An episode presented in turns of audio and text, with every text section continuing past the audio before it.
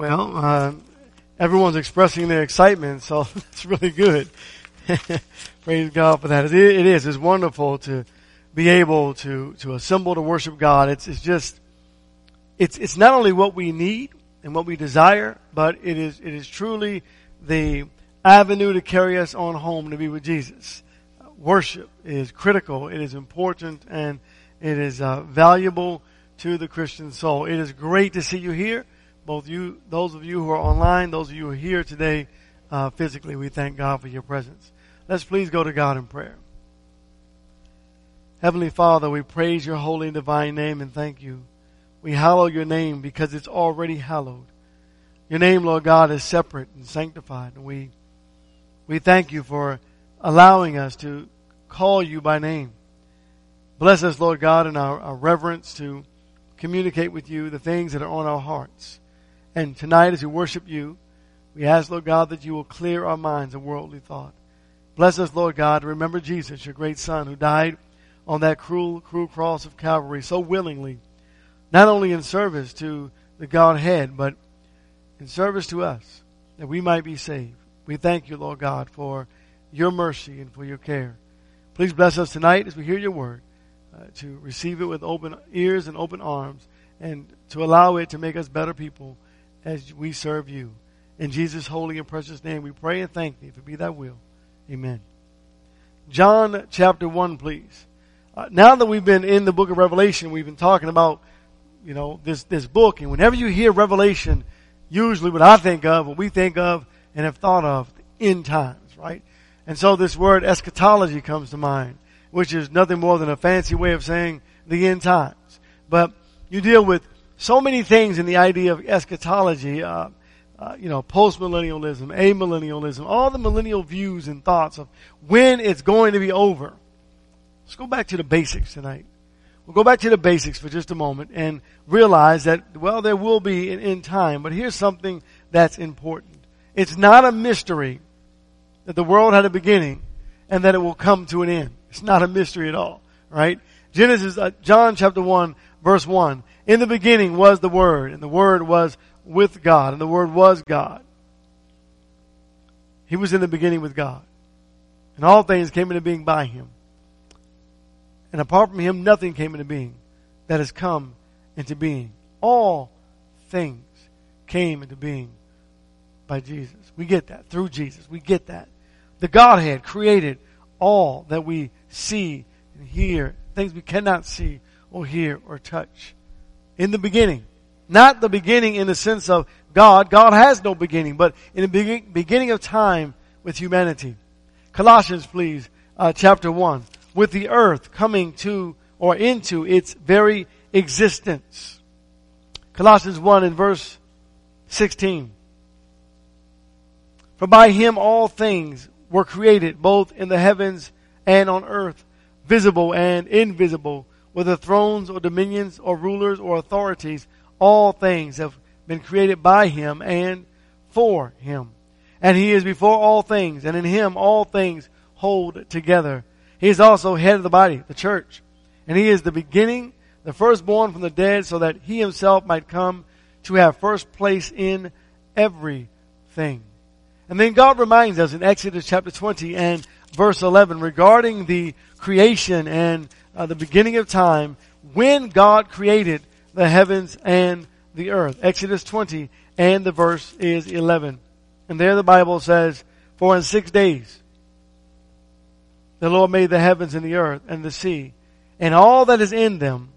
And he rested on the seventh day and therefore the Lord has blessed the seventh day, the Sabbath day rather, and made it holy. So there came this idea that you know, the end times, the beginning of the, the beginning times, you know, is it, do you believe in the gap theory? Do you believe, you know, in the, in evolution? You I mean, what do you believe in the beginning? God says there was a beginning.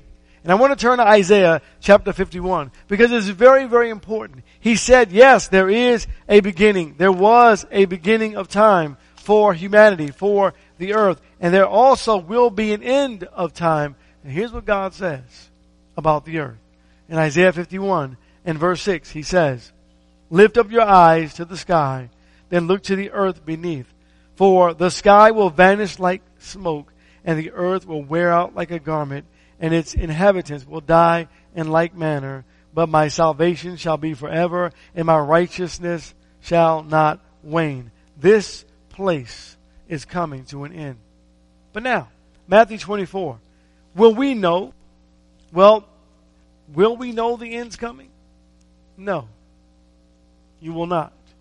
And as we're reading the book of Revelation, is that, you know, that idea to draw us back into this, um, into one of these millennial views of here are the signs of the times. I want to take us back in our thinking to help us remember what Jesus said. There will be no sign. And so reading the book of Revelation, just if you could remember to keep it in its time, that would be wonderful because then you'll get a better understanding of the text. But Jesus says, Matthew 24 in verse 36, the Bible says, But of that day and hour no one knows. Not even the angels of heaven, nor the Son, but the Father alone. For the coming of the Son of Man will be just like in the days of Noah.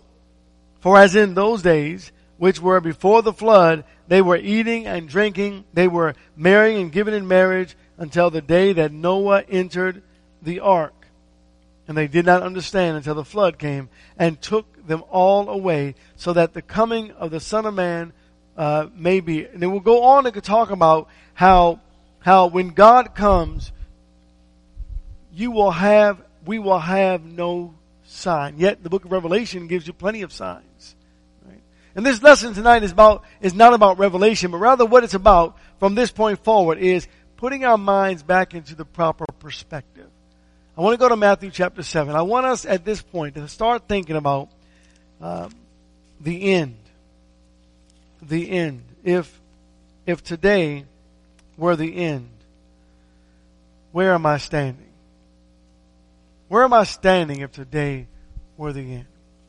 In verse 13, in Matthew 7, enter by the narrow gate, for the gate is wide and the way is broad that leads to destruction, and many of those who enter by it.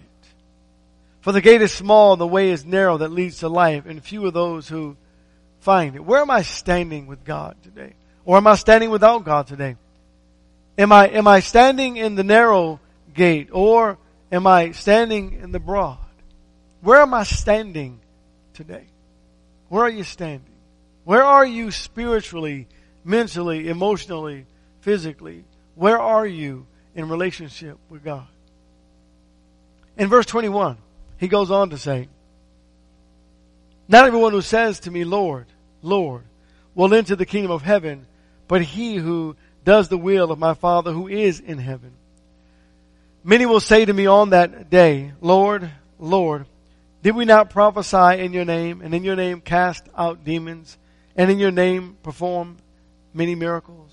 And then I will declare to them, I never knew you. Depart from me, you who practice lawlessness. What would a person say? Turn to 1 Peter, please, chapter 5. What would a person say if you said to them today, if God gave us the knowledge and said, I want you to go and speak to that individual, and I want you to tell that religious individual that I do not know who they are? How would they respond? How would I respond? Wait, Lord, you don't know me?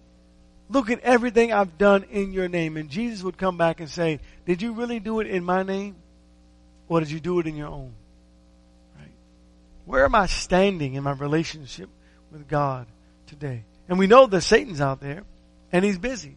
And in 1 Peter 5 and verse 8, the Bible says, uh, be of sober spirit, be on the alert. Your adversary, the devil, prowls about like a roaring lion, seeking someone to devour.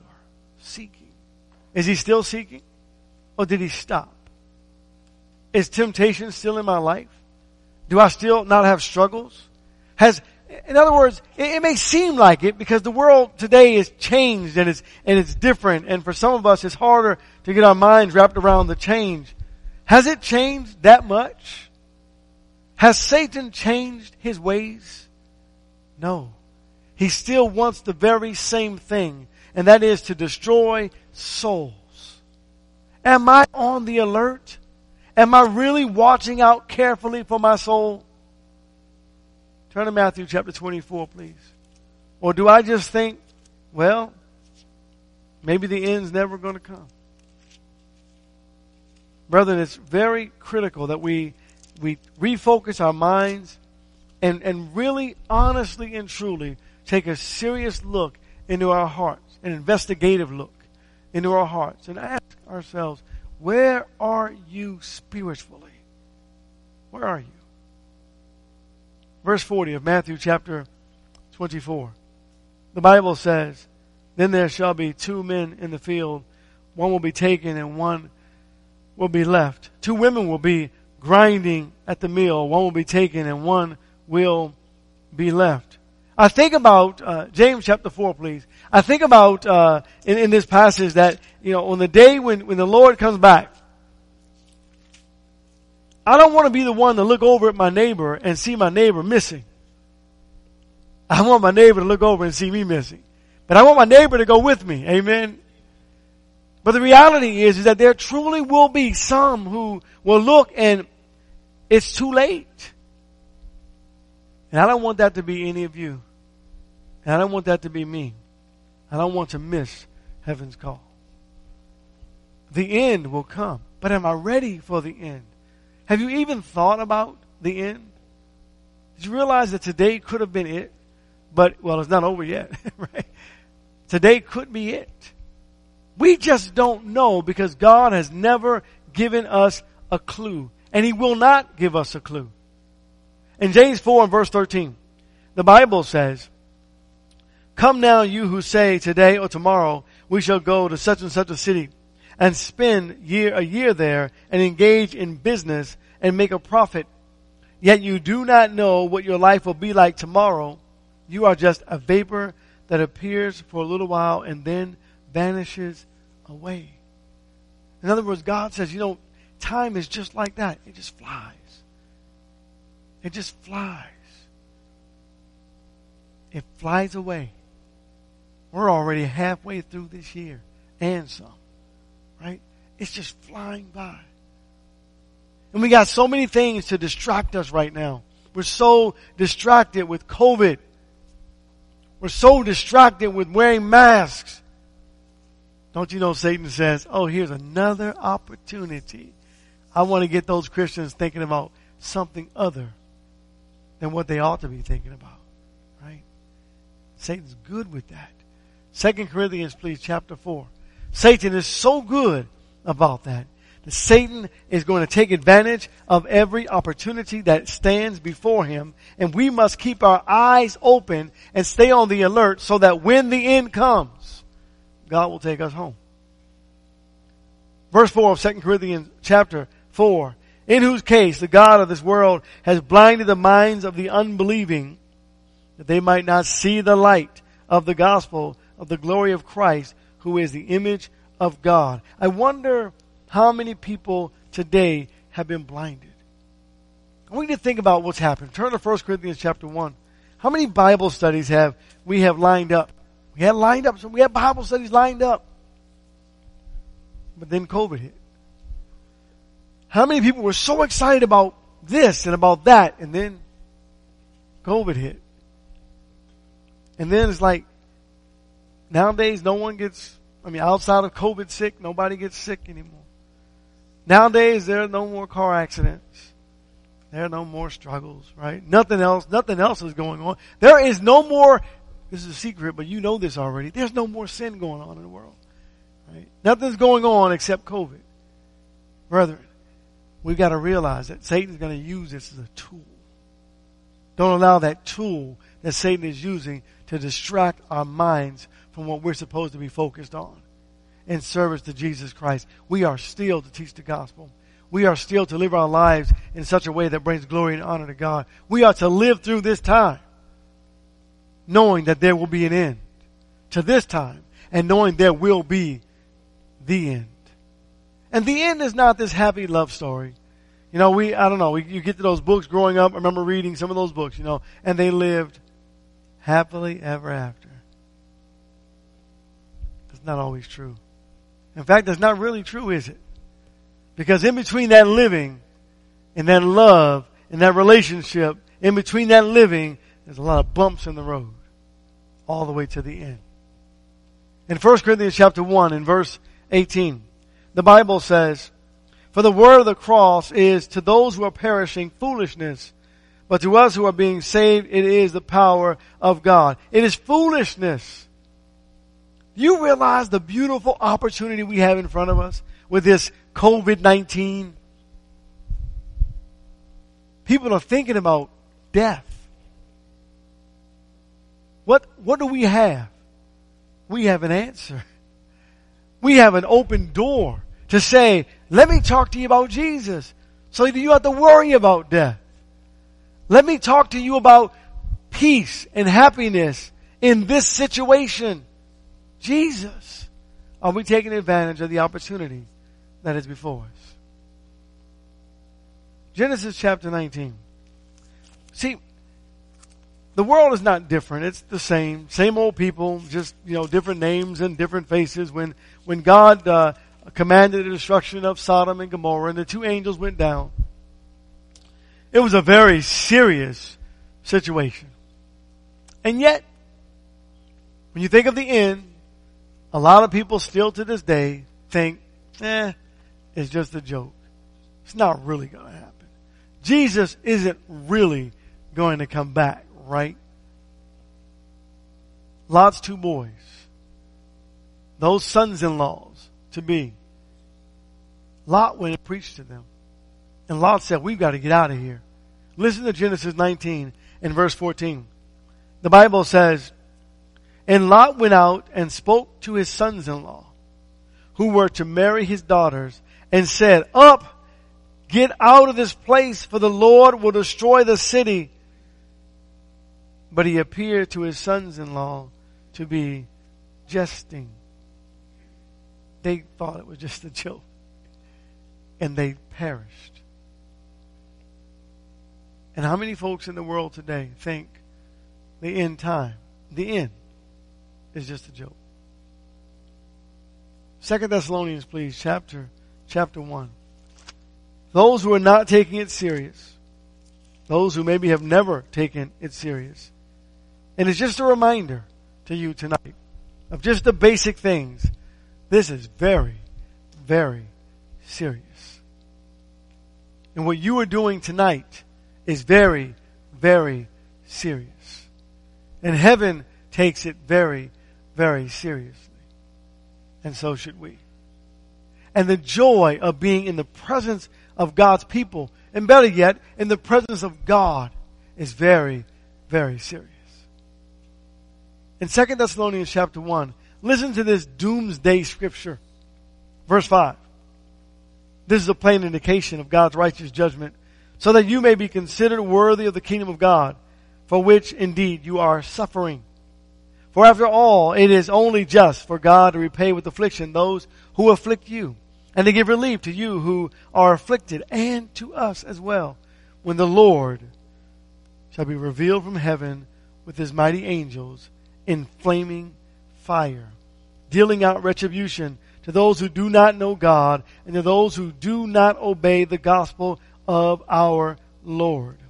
And these will pay the penalty of eternal destruction away from the presence of the Lord and from the glory of His power when He comes to be glorified in His saints on that day and to be marveled at among all who have believed for our testimony to you was believed. That great and terrible day. Has it been masked? Has it been covered up? as if it's not true, it's not real, doesn't exist. Jesus says there'll be flaming retribution, flaming fire to those who do not obey and those who do not believe. And so it is incumbent upon us as God's people to share this gospel. Second Peter, please, chapter three, to share this gospel with the lost and dying world and see the opportunity that is in front of us. I mean, right now you can say to, to someone, you can say, you do know that, um, you know, there are a lot of people who've died recently of, of different things. I mean, there's still heart attacks and everything else, right? There are a lot of folks who died today. How do you feel? Oh, I feel great. Do you think your death is, uh, is you know, imminent? Is it going to come one? Yeah, one day. I'd like to talk to you about preparation for that. Right? I mean, they're not going to just blow you off like they would have, you know, six or eight months ago. Eight months ago, they would have blown you off. But nowadays, people are thinking about that. It's kind of interesting. I drive down uh, Lake Otis and I, and I go past that, uh, I don't even know what, what road it is, but, um, the COVID testing center. And the lines are long. Every day. Because people are thinking about something, aren't they? They're, run, they're thinking about something. And so it's not just the long line. I think about the people's hearts and I go, wow, we have an opportunity in front of us to talk to people about Jesus. 2 Peter chapter 3 and verse 9.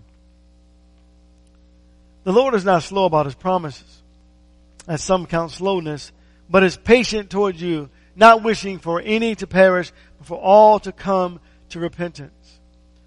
But the day of the Lord will come like a thief in which the heavens will pass away with a roar, and the elements will be destroyed with intense heat, and the earth and its works will be burned up. Since all these things are to be destroyed in this way, what sort of people ought you to be in holy conduct and godliness, looking for and hastening the coming of the day of God, on account of which the heavens will be destroyed by burning, and the elements will melt with intense heat. What are we looking forward to? Are you looking forward to that day? Not, not the day of, of, of lost souls, but rather the day of the Lord's coming. Are you looking forward to it? I mean, you should be. I am. I can't wait. I'm excited. It's all going to be over. How do you feel? In Christ, the door is open. The opportunity is present. Are we taking advantage of changing and transforming our own minds and our own lives and also helping others to do likewise? First Peter, please, chapter, chapter 4. Are you spiritually prepared to meet God? What a great question. What a great question. Are you spiritually prepared? I mean, this means step away just for a moment from self and do this, uh, this inventory. Look inside and ask yourself, where are you? And then compare your answers to the scriptures. And as you read the scriptures, ask God, please, Lord, show me what things I must change in my life. And then willfully and happily make that transformation. Verse 17 of 1 Peter chapter 4, the Bible says, For it is time for judgment to begin with the household of God. And if it begins with us first, what will be the outcome of those who do not obey the gospel of God? It starts with us. Are you ready? Someone says, well, I don't want to hear this kind of message. Why not? It's the right kind of message. To wake us up if we're sleeping spiritually. Because that's what Satan wants. Satan wants us to sleep as the rest so that we can lose ourselves. No. First Thessalonians, please. Chapter 4. No, see, there's a glorious end for God's people. There's a glorious end for His people. It is the reason that we are, are striving to serve God, to honor God, to love God, to live for God. There's a glorious end for God's people.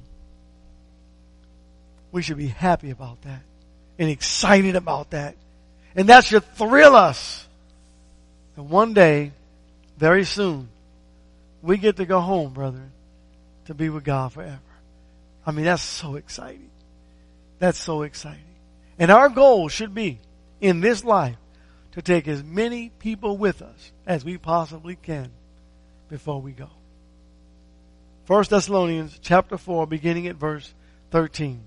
There the Bible reads, But we do not want you to be uninformed, brethren, about those who are asleep that you may not grieve as do the rest who have no hope. For if we believe that Jesus died and rose again, even so God will bring with him those who have fallen asleep in Jesus. For this way we say to you by the word of the Lord that we who are alive remain until the coming of the Lord shall not precede those who have fallen asleep. For the Lord himself will descend from heaven with the shout of the voice of the archangel, with the trumpet of God, and the dead in Christ shall rise first. Then we who are alive and remain shall be caught up together with them in the clouds to meet the Lord in the air. And thus we shall always be with the Lord. Therefore comfort one another with these words. Think about for just a moment how powerful that is. You see, God is so genius. For some people, that inward motivation isn't God. And, and later on, pray God, it, it, it turns into, it transforms into this love for God. Rather, for some, it's the motivation of being able to see our lost loved ones. Those who have remained faithful and true to God, and you want to see them again, and you want to be with them again. And so God says, I want to give you, I want to give you a motivation. Not only will we be in the presence of God and with God, all of God's people, His beloved faithful, you will be able to be with them forevermore. It's not just being with God, and though that's enough, the idea of being reunited with your loved beloved who have gone on before you. Friends and family, brethren, don't you want to get there? Tonight, if you're not a Christian, we invite you to become one and surrender to God in the waters of baptism. If you're a child of God and, and you're struggling in your faith, we invite you to make it known to us. Tonight, if there's any way that we can help, any way, please make it known while together we stand and sing our song of invitation. Why don't you come?